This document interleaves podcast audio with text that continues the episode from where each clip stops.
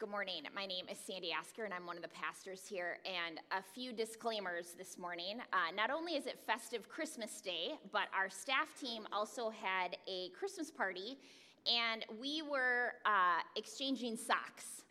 And so, whatever socks you received that day, we were to wear them today.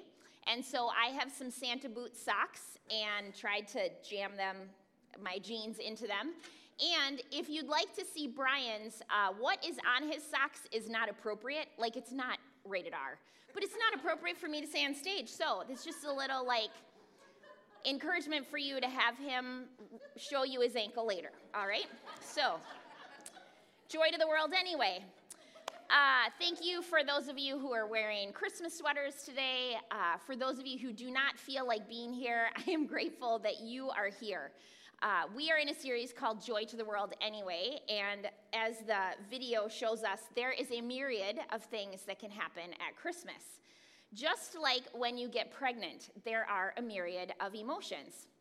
Brian and I were not trying to get pregnant when I realized that my daily fatigue was because I, in fact, was having a baby.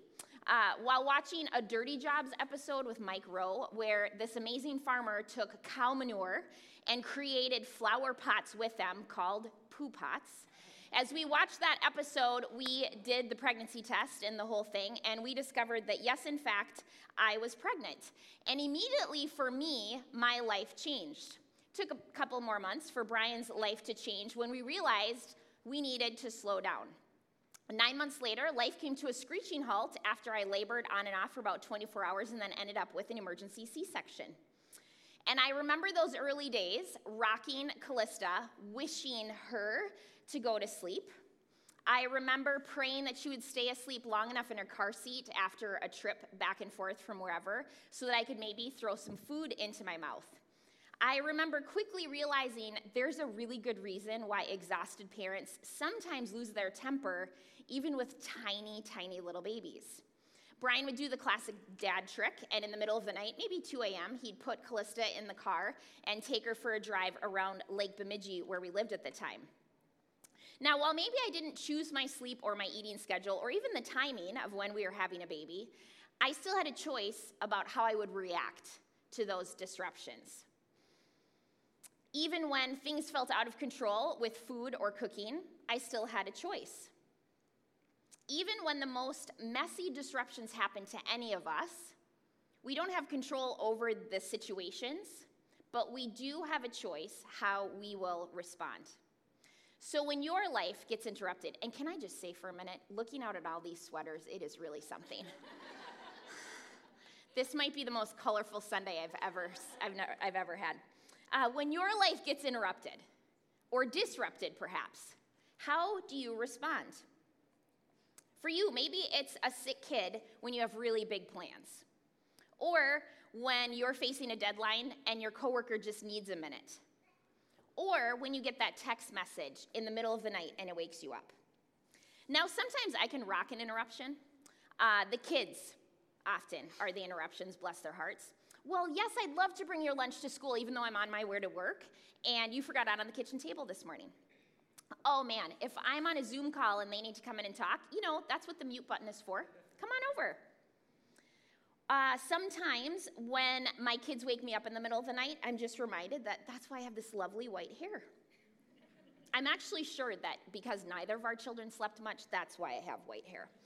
My mouth or my mind doesn't always respond, but sometimes our bodies do, don't they? Sometimes, however, I don't do well. Like if I'm in a conversation with someone here at church afterwards and a kid comes and tells me, I don't know, they want another candy cane or something ridiculous. Or if I'm on a Zoom call at work in my office and somebody comes in. However, if I'm in rare form, feeling like the Holy Spirit is in fact indwelling inside of me, you often can hear me say, Help me, Jesus, when something's happening. And I just talk out loud, in fact, to the Lord, I hope, and not swearing. Uh, disruptions, interruptions. Actually found at UC Berkeley, this is, of course, something that they're researching and people are spending their entire lives talking about interruptions. But at UC Berkeley, it says frequent interruptions can lead to higher rates of exhaustion, stress induced ailments, and a doubling of error rates. I don't know about you, but those three things can sort of sum up the Christmas ho- or any holiday season. Exhaustion. We're totally wiped out sometimes, aren't we? And if nothing else, maybe it's just the visual stimuli of seeing your holiday sweaters this morning can exhaust me. or we get sick this time of the year, or we watch our kids get sick. Or it's when we sit still at a green light, which happened to me this week, and I thought, well, thank God I'm sitting still at a green light instead of driving through a red light. Our error rate increases. So, we're in this series, Joy to the World, anyway. The very first week, we wanted you to hear that even when all hell is breaking loose, you are not alone. And last week, we looked at King Herod and how when his life was disrupted, he fought back with trying to eliminate the problem or any semblance of problems around him. So today, we want to look at Mary and Joseph and how did they respond when their lives were interrupted. Mary and Joseph, I can imagine a Hallmark Christmas movie, and they're planning, let's say, a Christmas wedding. They have hopes and dreams, and let me tell you, the Jews knew how to do a wedding. It wasn't just a few hours, it was seven days. I imagine they had some plans. They dreamed maybe of where they would live, how they would tend a garden, and likely their children, how many they would have if they hoped for a certain number, if he wanted more than she did, and how that would all work out. Meanwhile, God had a plan for this family, and he had had the plan since eternity. God's plan did not probably match up exactly with what Mary and Joseph were thinking about. In fact, we can see in the Old Testament that they promised that a young woman, some interpreted as a virgin, would have a baby. And so Mary, engaged to this man Joseph, got chosen. Now, what's interesting about this story is Mary doesn't go through this alone, which we talked about a few, a few weeks ago, but as I am studying it, she doesn't go through it alone. She has a partner with Joseph, but she also has this amazing cousin, Elizabeth, and the Advent reading mentioned it this morning. Mary's a young woman. She has this visit with the angel. You've probably heard it a thousand times if you've ever been at Christmas. And not only does the angel tell Mary what's happening to her, the angel says, And you know that cousin Elizabeth? By the way, she's really old. She's six months pregnant with a baby. Now, isn't it just like God to put these two women, neither of whom should have had a baby, together when they're having this disrupted pregnancy? Well, it says that after this encounter with the angel, Mary hears it and immediately goes to visit Elizabeth. Incidentally, it's 70 miles away. I don't know what that looks like when you're young and single and you need to take a long trip. I don't think she probably went by herself, so she probably grabs some people and says, We got to go see Elizabeth. Elizabeth sees Mary, and I tried to find some amazing art about this. If you're an artist, will you please paint this when Elizabeth and Mary meet? Because there's some really lame pictures out there. Anyway, the best one I found Elizabeth's old, pregnant, and laughing and holding her belly, and Mary's like, you know. Anyway, so paint that for me, April. But Elizabeth sees Mary and says, When I saw you, Mary, coming, the babe inside of me leaped. And the scripture tells us that she was filled with the Holy Spirit. Elizabeth confirms what Mary has encountered with this angel. Elizabeth, who, from what we can understand in the scriptures, has not seen Mary, doesn't know what's going on with Mary, doesn't know about the angel's encounter with Mary, and yet somehow knows what is going on. Elizabeth affirms that Mary is a blessed woman by what is about to happen. And even though she has not yet been with a man and there's no scientific evidence of how she could be pregnant, she is going to be pregnant with a baby. Now, as our pastor's team got together to prep this, we were reading this story about Elizabeth and Mary, and we decided to call it the First Mommies Group. they had to get together and uh, kibitz about what was happening. So later this week, I encourage you to get the, uh, get the book of Luke out and read this whole interchange together. We can't do it all with our time this morning. But after Elizabeth and Mary have this interchange, Mary bursts out in song, and we're going to go to the message version today, and it'll be on the screen. Mary says this I am bursting with God news. I'm dancing the song of my Savior God. God took one look at one good look at me and look what happened. I'm the most fortunate woman on earth. What God has done for me will never be forgotten. The God whose very name is holy, set apart from all others. His mercy flows in wave after wave on those who are in awe before him. He bared his arm and showed his strength, scattered the bluffing braggarts. He knocked tyrants off their high horses, pulled victims out of the mud. The starving poor sat down to a banquet. The callous rich were left out in the cold. He embraced his chosen child, Israel. He remembered and piled on mercies, piled them high. It's exactly what he promised, beginning with Abraham and right up to now. We could talk a lot about Mary's situation and how ridiculous it was that she had a baby. We don't know exactly how old she was. We don't exactly how she responded emotionally inside to all of this. We could talk about how getting pregnant at that age as a single person before they've actually consummated the wedding, how that would have been not great, and perhaps an item of gossip around the local watering hole. But what we do know is that Mary says this. Now, Luke, in the beginning, Luke 1, he's writing to Theophilus and he says, Hey, you've heard about this Jesus guy. And I want you to know that everything you've heard is right. And do you know how I can tell you that? Because I've interviewed people and I have eyewitness accounts and I'm going to write them down. So Luke 2 is part of this. And I can only imagine Elizabeth and Mary were some of Luke's witnesses. And if they weren't, it was somebody in the household or someone who saw this. So Mary bursts out in song. Now, if I had been in Mary's condition, or let's think about how I responded when I got pregnant, either time actually, my first response maybe was some bit of joy and happiness, but then honestly, and especially with Elam when we got pregnant, I was like, oh man, we're gonna miss Urbana. Urbana is this missions conference, and it's this wonderful thing InterVarsity staff get to do every three years. And I was bummed, wasn't I, that we were gonna miss Urbana, because I did the math, you know? Mary, however, focuses on God. This is an amazing song, and we're going to talk about how history has continued to use it as a praise song. She says that God isn't threatening her order or her plans or her control issues. Instead, she's like, God is holy. God is strong. God takes care and rights things that are wrong. God has chosen me, and I'm blessed. That blows my mind. Lord, I'm so glad I get to be a virgin, pregnant, having my first child. I'm so glad my fiance, I have to explain this to him. I'm so glad I get to tell family members from time on and time, yeah, actually, yep, I was a virgin. This is the Holy Spirit's. This is not Joseph's or whatever.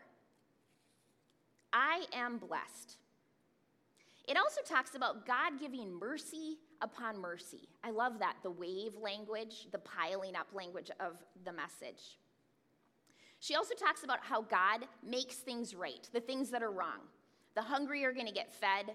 The callous rich maybe need a wake up call. Tyrants who are prideful, thinking they're in control of everything, God knocks them down.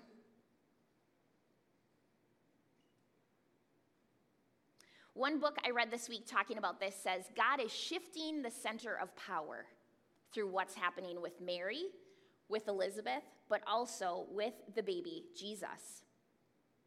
So, Mary has her life interrupted disrupted. And how does she respond? The more traditional version says, For he, the mighty one, has, gone, has done great things to me. I'm bursting with God news.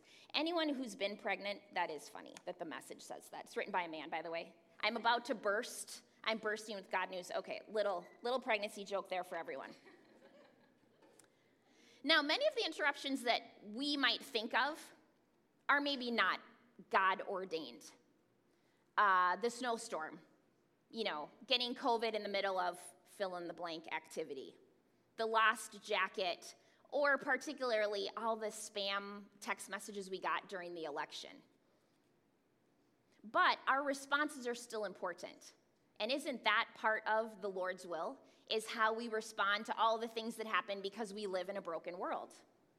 However, how much more important is my response when what is happening and might be disrupting my life is actually the Lord's will, and I better pay attention. Now, Mary, this happens. She gets pregnant. It is the Lord's will. How do I know, though, Lord? How can I be sure? I'm going to visit Elizabeth. Yes, I had this encounter with the angel, but I am going to go to someone else, someone of faith, because we know that from Luke, someone who has her feet on the ground, someone who understands how God works. I'm going to go hang out with her. And what happens is we then get woven into the storyline of Elizabeth, and not just Elizabeth. When we look at Mary's song, it echoes kind of weirdly with Hannah's song in 1 Samuel. So stick with me for a minute, okay? 1 Samuel, there's this amazing prophet, Samuel. Samuel helps King David, he's instrumental in Israel's history. Samuel was born to Hannah. Hannah, at one point, really wanted to have kids, couldn't. She goes to the temple, she's pleading, she's praying, she's hoping, she's wishing. God gives her what she wishes, which is a son. And then Hannah gives the baby up for the service to the Lord. And that man, Samuel, changes history. When Hannah is praying in the temple, this is her song My heart rejoices in the Lord. In the Lord is my, I'm sorry, in the Lord, my horn is lifted up. My mouth boasts over my enemies, for I delight in your deliverance. Scholars and I agree that when you read this song in 1 Samuel, it is so parallel with what Mary says. So, what does that tell us? Mary knows the story of God. Sometimes we say Mary is just this kind of random average girl, and boom, God showed up and blessed her. Yes, but she was also, I think, a woman of faith. Yes, this was a disruption.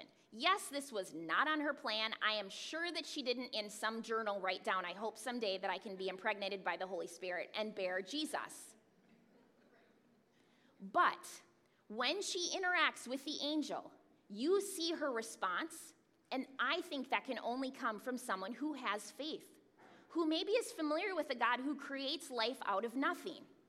Therefore, what is too hard for the Lord? Why couldn't he put a baby in my stomach with there any, without any scientific reason for that? Why not? Let it be unto me as the Lord says. I am the Lord's handmaiden. Mary wasn't just some ordinary girl. She was a person of faith. She had habits of opening herself up to God. Likely, she heard the Old Testament stories. She maybe studied them. Her family maybe, maybe talked about them. And so, when it was time for her to respond to God's interaction in her life, she was ready. Now, one of the things that's interesting to me as I've been studying Mary, which this time of the year, we don't need the internet. You could probably just click on the History Channel or somewhere in there talking about Mary. There's some stuff that goes a little sideways out there, all right, so don't get too nervous right now. But the cool thing is how the Christian church, in all traditions, have gone back to this story, this song of Mary. My soul rejoices in the Lord. I hear a song in my head from the 80s. My soul, help me, magnifies the Lord and his spirit uh, in God, my Savior. Anyway, something like that. I think it's an Amy Grant song. This song of Mary, daily, Catholic tradition, daily.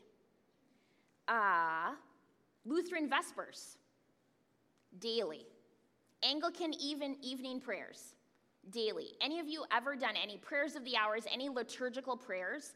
A section at least of Mary's song, daily, if not three times in the course of morning, afternoon, and evening prayers. Now, I'm not saying some scriptures more important than others.